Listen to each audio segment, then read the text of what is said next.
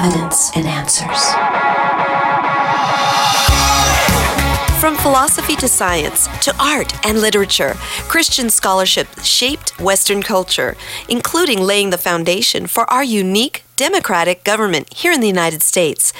Today we see a different picture. The evangelical church is no longer a strong, influential force in the arena of ideas. Philosopher R.C. Sproul writes We live in what may be the most anti intellectual period in the history of Western civilization. We must have passion, indeed, hearts on fire for the things of God. But that passion must resist with intensity the anti intellectual spirit of the world. Dr. J.P. Moreland of Biola University states the ideas of the culture appear to have overrun the culture, and the church is no longer a participant in the battle of ideas. How did Christians lose their ability to engage the ideas of the culture, and how can we regain the Christian mind? You're listening to Evidence and Answers with your host, Dr. Pat Zukeran. Pat is an author, scholar, and teacher in the area of Christian apologetics, the defense of the Christian faith. Join Pat today as he explains one of the greatest needs in the church today the ability to think deeply and engage the great ideas of our culture. Join Pat now for this message that will surely challenge you to love God with your mind. I remember when I was on a debate, on a radio debate with the Rational Response Squad. They were the number one atheist website out there. And when they opened the debate, they said, Pat and Kevin are going to present their case for Christianity, and we're going to present all the evidence why Christianity is not true, and their answer is going to be faith. Faith. You just got to believe. I don't care what the evidence says, just faith. It's all about faith. And that's how they're going to answer. Well, that's not much of an answer. A Muslim can say that, a Buddhist can, a Hindu can say that. They're going to have to present a case, and they won't. All they're going to say is faith, faith, faith. And when it was our time to respond, we stated, well, we want to thank you for clearing up that that is not what biblical faith is all about. Biblical faith is not a blind leap in the dark. Christianity is a reasonable faith. There's good reason and evidence for believing in Christ. And what you said is not biblical. It's a misunderstanding. Thank you for clearing that up. You know, they're really caught off guard. You know, because the vast majority of Christians they tear up on their radio show. That's how they answer. Well, it's just faith. You know, I got no evidence, but I just believe because faith. So there's a misunderstanding of faith and reason. There's a development of an unhealthy dichotomy. Okay? Francis Schaeffer, great thinker, called it schizophrenic Christianity, that he says one of the great plagues of Christianity today. What we have is we develop this unhealthy, dangerous dichotomy. Some call it the value fact split, some call it the heart head split. And what it is is this many believe that Christianity applies to my personal walk with God here, what goes on in my prayer closet and what goes on Sunday morning and, and, and my walk with God. But when it comes to the rest of the world, when it comes to the understanding of history, the sciences, medical ethics, economics, the arts, political theory, Christianity doesn't apply. Where does it apply? Well, in my prayer closet, you know, my personal walk with God, my salvation, in my personal life. But when it comes to the rest of the world, it doesn't apply. That's why so many Christians think like the rest of the world. Right? That's why very few Christians who are out there can present Christian worldview perspective on economics, on the arts, in the arena of the sciences and medical ethics. Very few voices, very few Christian voices out there who can present it from a biblical Christian worldview perspective. Okay? That's one of the dangerous dichotomies that has developed here. So, when our Christian kids need an understanding of economics, where do they go for their ideas? Well, they're going to the ideas of the culture.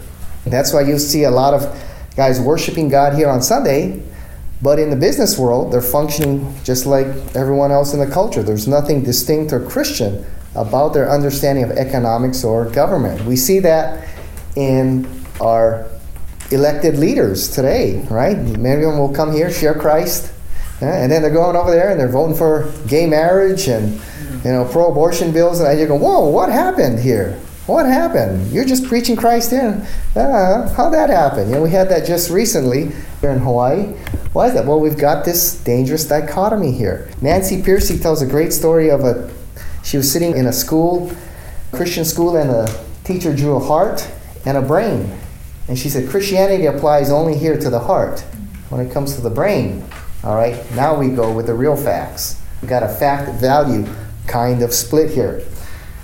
And we've got to destroy that dichotomy. Christianity is not just about my personal walk with God, it's a, it's a worldview.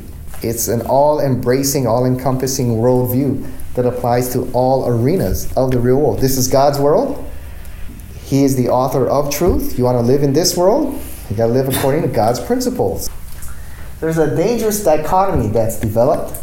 Christians seem to be governed more by fear rather than engaging the culture and its ideas. We seem to be in retreat rather than out there engaging the culture and its ideas. Uh, I remember when the book came out, the Da Vinci Code. You remember that? How many of you guys read that book? All right, a few. You know, that represented one of the greatest opportunities to share the gospel. You know, I wrote on that, and universities were calling me, law schools were calling me, inviting me to travel all across the world to come and speak on the Da Vinci Code. They want to know do Christians have an answer for this? Now, the vast majority of Christians, what did they do? They retreated. Ooh, don't read that. Ooh.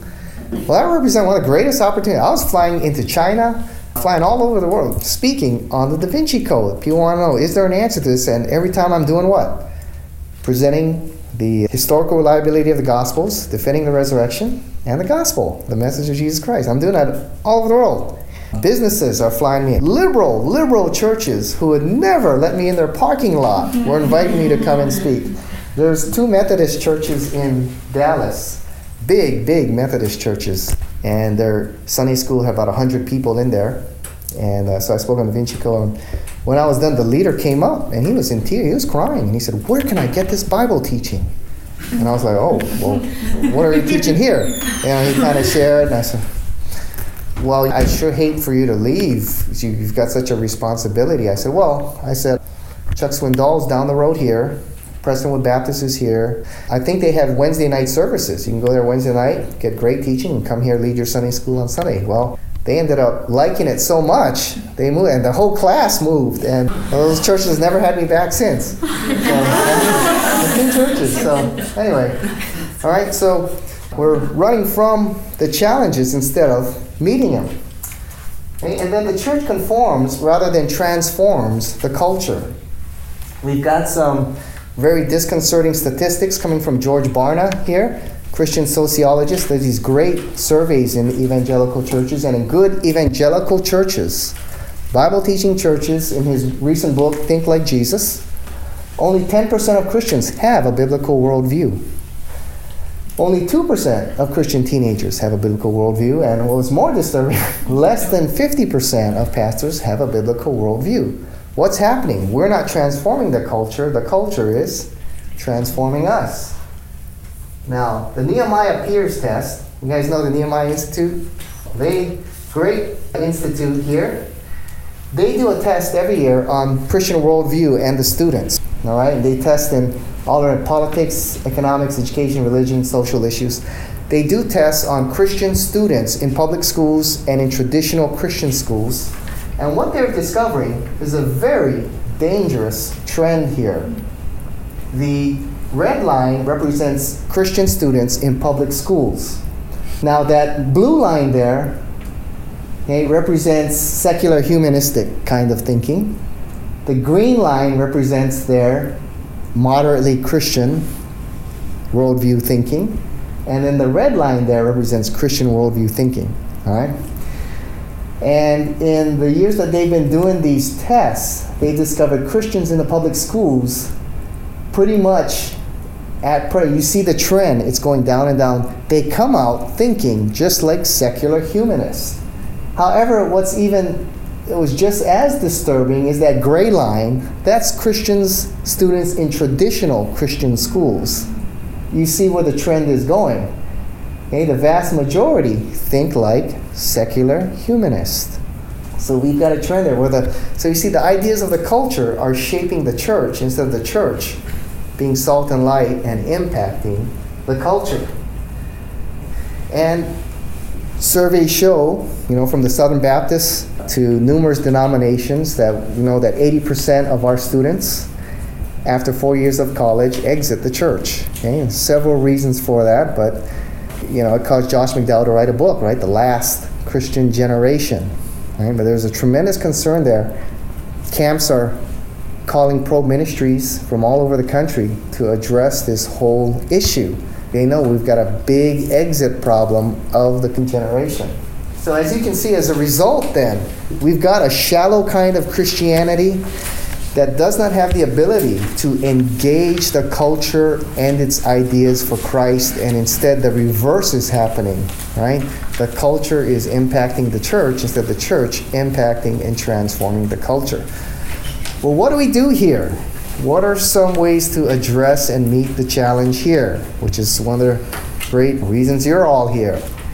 Well, here's several suggestions. I'm sure during your lunch break, as you're discussing with one another, you'll come up with more and better solutions. And when you do, please let me know so I can add it to my presentation here. Number one, we have to have the right starting point, and this is, of course, where the Christian schools have the advantage. We may not have the money or the resources like the public schools, but we've got the right starting point, which is what? The author of truth, the creator of all things, God. Proverbs 1 7. The fear of the Lord is the beginning of knowledge. The proper understanding of knowledge must come in the Christian theistic worldview. It's Christian theism that answers life's deepest questions that make sense of the world around us. This is the place where we need to start. We need to bring our students into a relationship with God and teach from a Christian worldview perspective. And He's the source of all truth. If you get them to love truth, all truth eventually points back to its creator. Yeah. So if you're presenting truth in the sciences, it shows what? Intelligent design. You discover design in the universe? Design points to a designer. You're studying truth in human nature, points to the creator of men and women. Okay? As you're studying truth, it begins to point back to God. What difference did it make if I ever, ever here? You know, I mean, I hated the sciences. It just made no sense to me whatsoever. Why we should study this? And it was just completely incoherent to me. And then I went to, a, I became a Christian when I was 18 years old, okay, here in Hawaii. Then I went to a Christian university, and I thought I'd get things from a Christian worldview perspective, and I didn't. Everything was Darwinian, Freudian, you know, you name it. And the sciences still made absolutely no sense to me, you know? It wasn't until I went to grad school and I finally learned about the Christian worldview. And I discovered it's an all embracing worldview, and I learned the sciences from a Christian worldview perspective, and suddenly, sciences, something clicked. Sciences, mathematics, suddenly it all made sense. You know, suddenly now the sciences made, and I got turned on to the sciences. Unfortunately, though, I was in a theology school, so, but uh, suddenly just everything clicked. Suddenly began to make sense. Suddenly literature began to make sense. I see why Hemingway and all, you know, Sartre, they're so depressing to read. Now I understand why. Okay? And the real world doesn't have to be that way. I can challenge that truth. Okay? Suddenly education became interesting. It suddenly made sense. Next parental involvement. The Bible places the responsibility of teaching on the parents, and it still applies today. One of the first steps in preparing students to develop the strong and powerful Christian mind and the ability to think is for parents to prepare themselves because they're the ones who are the best teachers and the ones who are going to train their kids to think biblically okay? and develop a Christian worldview and be able to think at the level they need to think to be able to engage the ideas of the culture. So, as teachers, not only do we need to prepare students, we've got to have a way which to engage the parents, to prepare them to teach their students how to think at the level they'll need to.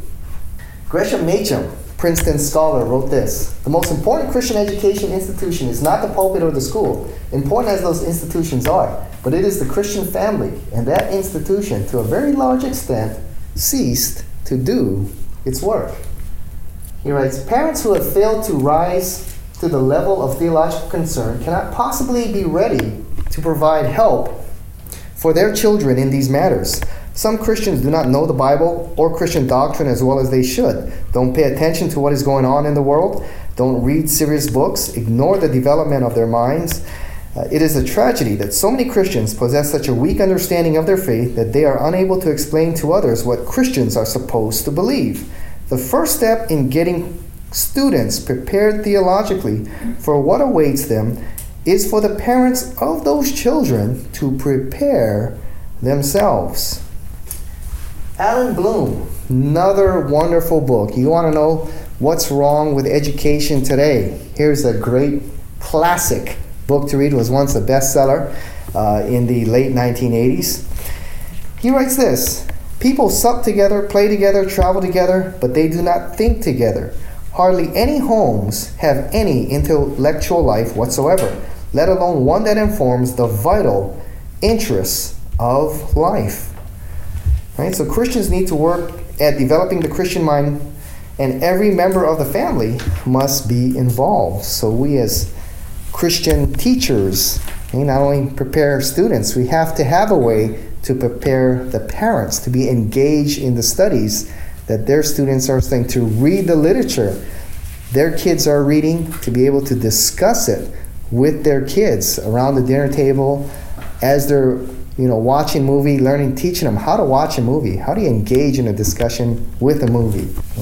Deuteronomy 11, verse 18 says this Ye shall therefore lay up these words of mine in your heart and in your soul, and you shall bind them as a sign on your hand, and they shall be as frontlets between your eyes. You shall teach them to your children, talking of them when you are sitting in your house, when you are walking by the way, when you lie down when you rise, you shall write them on your doorposts of your home and on your gates, that your days and the days of your children may be multiplied in the land that the Lord swore to your fathers to give them. Right? So education and the teaching of God's word, the, the responsibility is primarily given to the parents. Okay? So a quality Christian education program not only equips students, it's got to equip parents as well. Next, apologetics and Christian worldview training. In 1 Peter 3:15, but set apart Christ as Lord in your hearts, always be prepared to give an answer for the hope, the reason that you believe. Hmm. Ron Nash, professor at Western Kentucky University and Reformed Seminary, writes this Christian young people ought to be properly prepared for the years ahead. They need to know the objective dimension of their faith.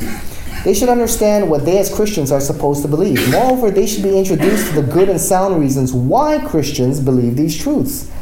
The children of most Christian parents enter college with absolutely no preparation for the challenges to their faith they will encounter.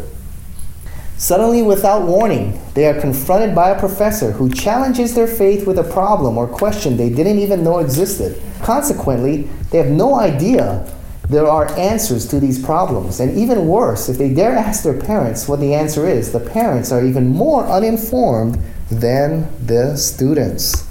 Hmm? Best selling author Nancy Pearcey, a disciple of Francis Schaeffer, in her great book Total Truth, another great book from which I draw my ideas from for this seminar. She writes this If forewarned and forearmed, young people at least have a fighting chance when they find themselves a minority among their classmates or work colleagues. Training young people to develop a Christian mind is no longer an option, it is part of their necessary survival equipment. One of the encouraging trends I see as I get to speak not only at colleges but at Christian high schools throughout the country, a lot of them are have courses now in Christian worldview and apologetics. I was one at, in Seattle, King's Christian School, great school, beautiful, beautiful campus. And one of the reasons they brought me in there was to help them develop a whole apologetics program for their high schoolers so that they'll be ready when they go in to face the challenges of college. Prestonwood Christian Academy, one of the model Christian academies in our country, they got four years Christian worldview and apologetics training once they hit ninth grade. Trinity Christian Academy, another model Christian school in Dallas, Texas, same thing, right? And in fact, Remember, the Nehemiah PEERS test showed a downward trend of Christian students in public schools. The green line there, red line, downward trend of Christian scores in traditional Christian schools. Well, you see that yellow line there. Those are pretty high scores. Those are Christian schools that have implemented worldview training okay, in their curriculum. And as you can see, those students score consistently high in Christian worldview. So, Christian worldview training is a must. Here are two great resources for you. A good one on apologetics there. Hopefully, you can find it over there. Unless I see, forward by Dr. Norman Geisler, came out just last year, December of last year. Wonderful book. And The Apologetics of Jesus by Norman Geisler there, the great apologist of our time. And the other guy, he's, I hope he's pretty good. hope he's not a heretic. Actually, that was my doctoral uh, paper there that they published. So those of you going on to your doctor, that's the way to do it. You know, write something that will publish. It's not going to just sit in the corner of the library there. Evidenceandanswers.org. Listen to some of the great uh, interviews I get to do with some of these top scholars on this issue. Probe.org. These issues addressed from a Christian worldview perspective. Tremendous resource for your students uh, and you as teachers as well. Encourage the reading of great literature. Christian students, I'm surprised, you know, I teach at the Maui Bible College here in Missouri, and I'm surprised how many of our Christian students who come through Christian schools don't know the great Christian classics literature. They don't have a clue who Augustine is, or Aquinas, Jonathan Edwards. I mean, I have a clue who these guys are. Few of them kind of know C.S. Lewis, you know, might have read The Lion, the Witch, and the Wardrobe, and that's about it. You know, never read John Bunyan. You know, next to the Bible, John Bunyan's work is the next best-selling thing. Dostoevsky, you know, powerful, powerful debate. You know, they have in the Brothers Karamazov there. Tremendous literature there we need to expose our students to. Read the classics in the other worldviews and discuss those issues. You know, Hemingway, Nietzsche, Huxley. I went to one of the top private schools here in Hawaii. Well, maybe you can ask me privately, but I went to maybe the top one or two, you know? And when I went to college, you know, people were asking me about, you know, Brave New World and, you know, all these classical Plato, Socrates. I'd never read them. I didn't have a clue what they were talking about. You know, they're like, what'd you read? My darling, my hamburger, you know, and these kind of things, you know. I, I hadn't read the classics. I didn't, not until I went to grad school was I exposed to these classics and these great Christian authors and these guys who helped shape Western civilization. You know, even at a Christian college, I wasn't exposed to a lot of these great thinkers. Okay, but Nietzsche, Darwin, Huxley, read these guys, teach students how to challenge their ideas, and get the parents to read it and discuss it with their kids. They'll be surprised how great discussions they can have talking about Hume or C.S. Lewis, Dostoevsky, and those things. And finally, celebrate great Christian thinkers. Right? We celebrate Tim Tebow and great Christian athletes, great Christian singers. I don't know who the singers are today. All I remember is Petra. How do you remember Petra? Yeah, greatest Christian rock band. We celebrate Christian singers, Christian athletes. What about great Christian thinkers? Hmm? Pascal, Newton, Augustine. And also, we have a great opportunity each year to hear some of the best Christian thinkers of our time come right here to Hawaii at the Hawaii Apologetics Conference. Come there, be challenged, bring some of your students, see what level of thinking that is the potential that is out there of guys who can go out and engage and win debates against some of the great secular thinkers out there who oppose the Christian worldview and have an opportunity to sit down and talk with them and chat with them during breaks or when they're not speaking. And if you're not able to go, you know, you can always go on the website or pick up the CDs here. And uh, of course, shameless plug for the uh, conference coming up here, February. Great opportunity to hear some of the top Christian thinkers who are out there and expose your students to some of the leading thinkers in Christianity today.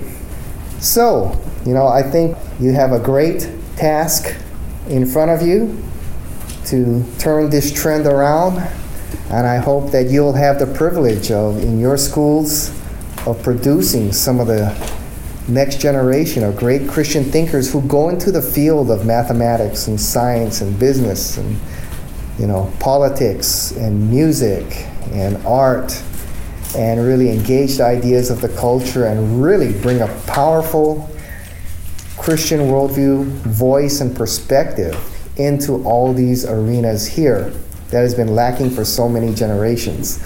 So, a tremendous task awaits you, but I'm sure you are ready with God's help and powering of the Holy Spirit to raise a generation of Christians who can not only live the Christian life, but outthink and outlove the culture around them.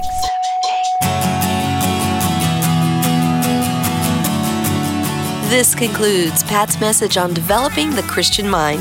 I hope you were challenged to love God more deeply with your heart, soul, and mind. If you missed any part of this message, log on at evidenceandanswers.org and you can listen to this message and read Pat's articles on this issue. Be sure to join Pat and fellow scholars Kerby Anderson and Dr. Mark Hitchcock at this year's Hawaii Apologetics Conference this February 24th through 26th at Calvary Chapel, Pearl Harbor. Our theme this year is Sign of the Times Prophecy and its Role in Apologetics. Register today at evidenceandanswers.org. Pat's ministry with Probe International relies on the generous donations from you, our listeners. If you've been blessed by Pat's teaching, please support him in prayer and with a financial gift by logging on at evidenceandanswers.org. Join Pat next week as he presents another broadcast right here on Evidence and Answers.